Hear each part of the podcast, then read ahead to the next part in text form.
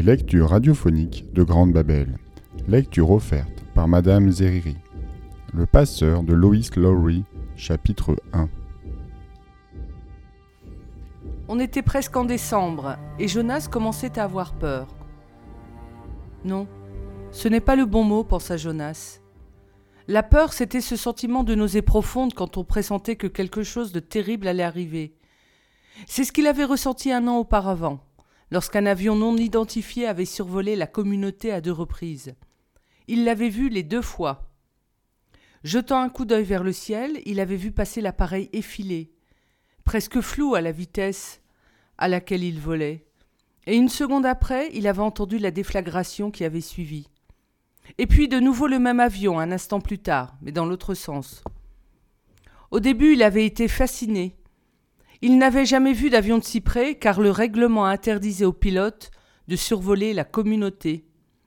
De temps en temps, quand un avion de marchandises venait se poser sur la piste d'atterrissage de l'autre côté de la rivière, les enfants prenaient leur vélo et allaient sur la berge assister, intrigués, au déchargement puis au décollage qui se faisait toujours vers l'ouest, à l'opposé de la communauté. Mais l'avion de l'an dernier était différent. Ce n'était pas 1 de ces avions de marchandises trapus, au ventre renflé, mais 1 monoplace au nez pointu. Jetant un regard inquiet autour de lui, Jonas avait vu les autres, les adultes comme les enfants, interrompre ce qu'ils étaient en train de faire et attendre, perplexe, qu'on leur explique cet événement effrayant. Et puis on avait ordonné à tous les citoyens de se rendre dans le bâtiment le plus proche et d'y rester. « Immédiatement !» avait dit la voix qui grinçait dans les haut-parleurs. « Laissez vos vélos là où ils sont !» Jonas avait aussitôt obéi, et il avait laissé tomber son vélo sur le chemin qui se trouvait derrière son habitation familiale. Il était rentré à la maison en courant et était resté là, tout seul. Ses parents étaient tous les 2 au travail, et sa petite sœur Lily au centre des enfants, où elle allait tous les jours après l'école. En regardant par la fenêtre, il n'avait vu personne. Ni les agents de nettoyage, ni les jardiniers, ni les équipes de livraison des aliments. Rien de la foule affairée qui, d'ordinaire, peuplait les rues à cette heure-ci de la journée. Il ne voyait que les vélos abandonnés, çà et là sur le côté. Une roue tournait encore lentement sur elle-même. Là, il avait eu peur. Sentir sa communauté plongée dans le silence et l'expectative lui retournait l'estomac. Il avait tremblé. Mais ce n'était rien.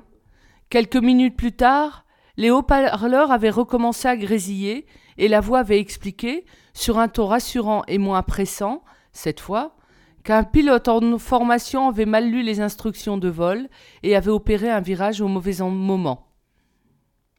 Le pilote avait ensuite désespérément essayé de faire demi-tour avant qu'on ne remarque son erreur.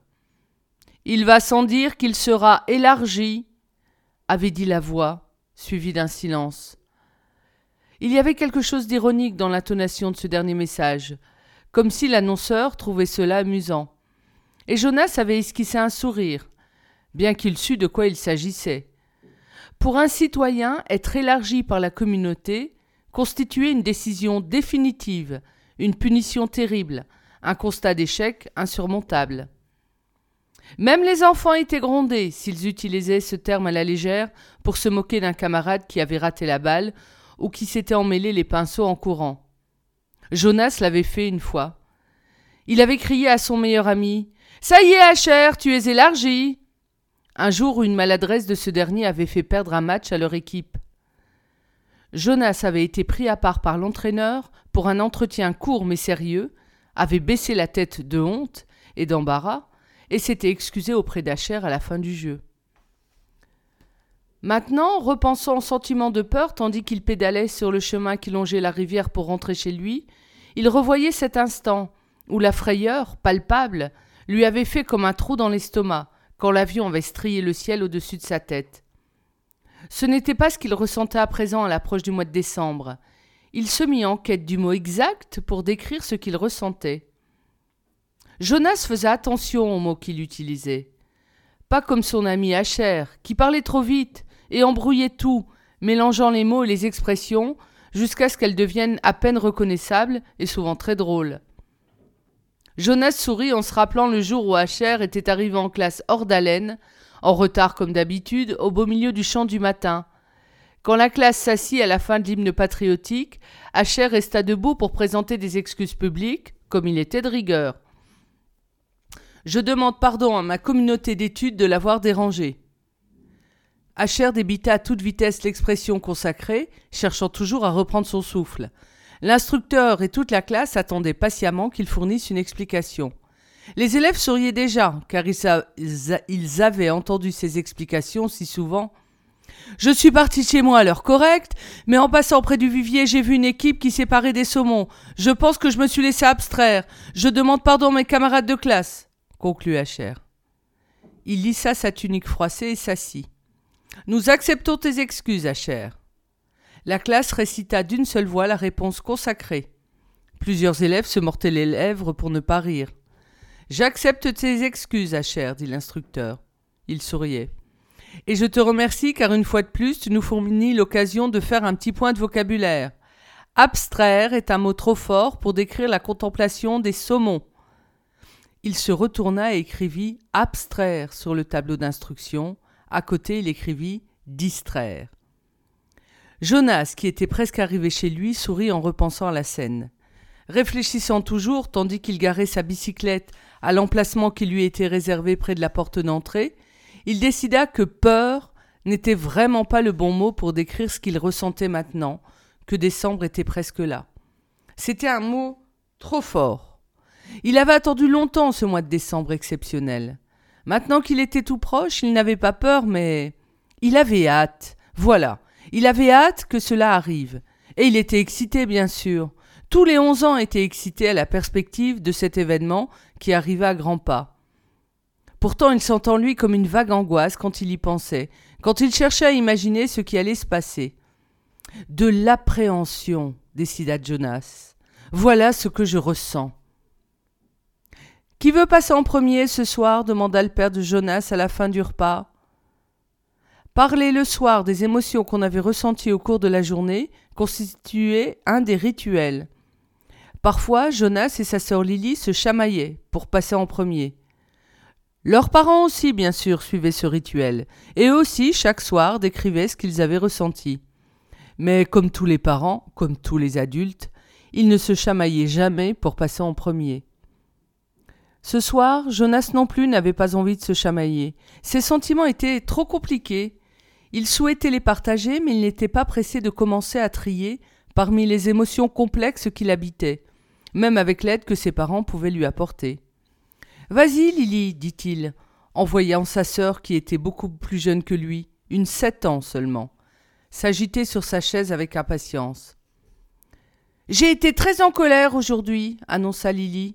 On était au terrain de jeu avec mon groupe d'âge du centre des enfants et on a reçu la visite d'un groupe de 7 ans et ils ne respectent pas du tout les règles. Il y en avait un individu masculin, je ne connais pas son nom, qui doublait toujours tout le monde dans la queue du toboggan alors qu'on était tous en train d'attendre. J'étais très fâchée contre lui, j'ai serré mon poing comme ça. Elle brandit son poing et le reste de la famille sourit devant ce petit geste de défi. Pourquoi est-ce que les visiteurs ne respectait pas le règlement, à ton avis ? Demanda maman. Lily réfléchit et secoua la tête. « Je ne sais pas, ils se conduisaient comme... »« Comme des animaux ?» suggéra Jonas et il rit. « C'est ça !» dit Lily, en riant aussi. Ni l'un ni l'autre ne savaient ce que le mot signifiait exactement, mais on l'utilisait souvent pour décrire quelqu'un de mal élevé ou de maladroit, quelqu'un à côté de la plaque. « D'où venaient ces visiteurs ?» demanda papa. Lily fronça les sourcils, essayant de se souvenir. « Notre moniteur l'a dit dans son discours de bienvenue, mais je me rappelle pas. Je ne devais pas faire attention. C'était d'une autre communauté. Ils étaient partis très tôt et ils avaient pris leur déjeuner dans le bus. » Maman hocha la tête. « Penses-tu qu'il est possible que leur règlement soit différent et donc qu'ils ignorent tout simplement les règles de votre terrain de jeu ?» Lily haussa les épaules, mais elle acquiesça. « C'est possible. » « Tu es déjà allé rendre visite à d'autres communautés, non ?» demanda Jonas. « Moi, je l'ai fait souvent avec mon groupe d'âge. » Lily acquiesça de nouveau. « Quand nous étions des 6 ans, nous sommes allés passer toute une journée d'école avec un groupe de 6 ans dans leur communauté. « Et comment te sentais-tu là-bas ?» Lily fronça les sourcils. « Bizarre. Leur méthode était différente. Ils apprenaient des choses que mon groupe n'avait pas encore apprises et on se sentait un peu idiots. » Papa écoutait avec intérêt. « Je pense à une chose, Lily, » dit-il, « à propos du garçon qui ne respectait pas le règlement aujourd'hui. Crois-tu qu'il est possible qu'il se soit senti bizarre et un peu idiot dans cet endroit nouveau avec des règles qu'il ne connaissait pas ?» Lily médita la question. « Oui » finit-elle par répondre. « J'ai un peu de peine pour lui, » dit Jonas, « même si je ne le connais pas.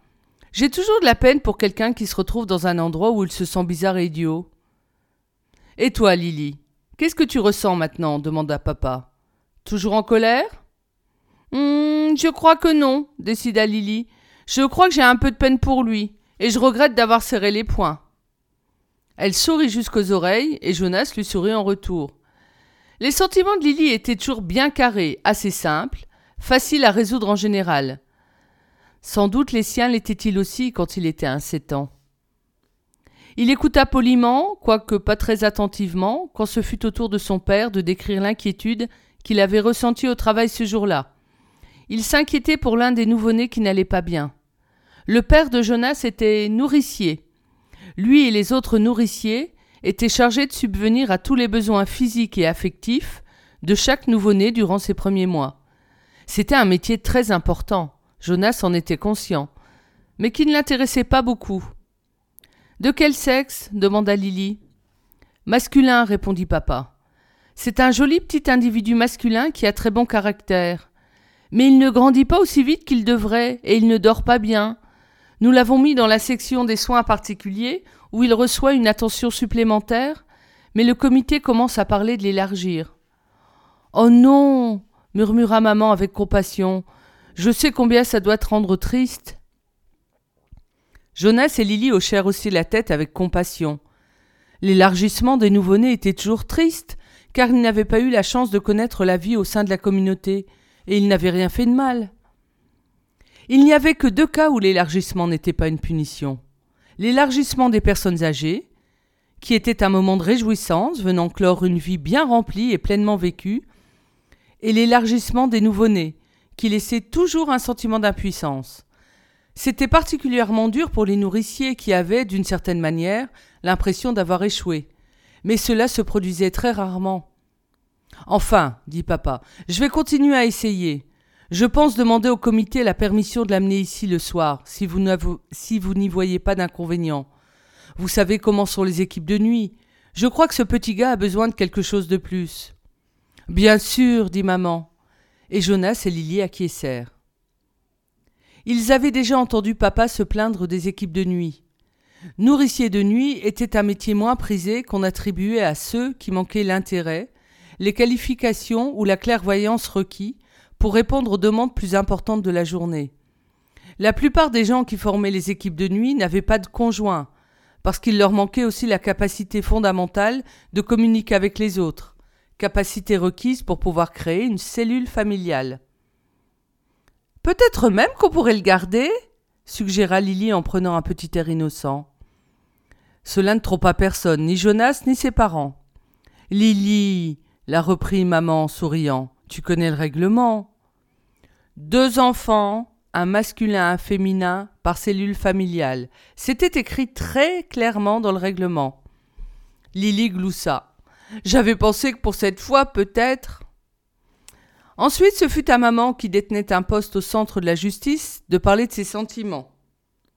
Ce jour-là, un récidiviste avait comparu devant elle. Quelqu'un qui avait déjà enfreint le règlement, qui avait subi, du moins l'espérait-elle, une peine juste et adéquate, et qui avait été réinsérée dans son métier, son habitation et sa cellule familiale. En le voyant comparaître une nouvelle fois devant elle, elle s'était sentie submergée par le découragement et la colère. Elle s'était même sentie coupable de ne pas avoir réussi à transformer sa vie. « Et puis j'ai peur pour lui, » confessa-t-elle. « Vous savez qu'on n'accorde pas de 3e chance.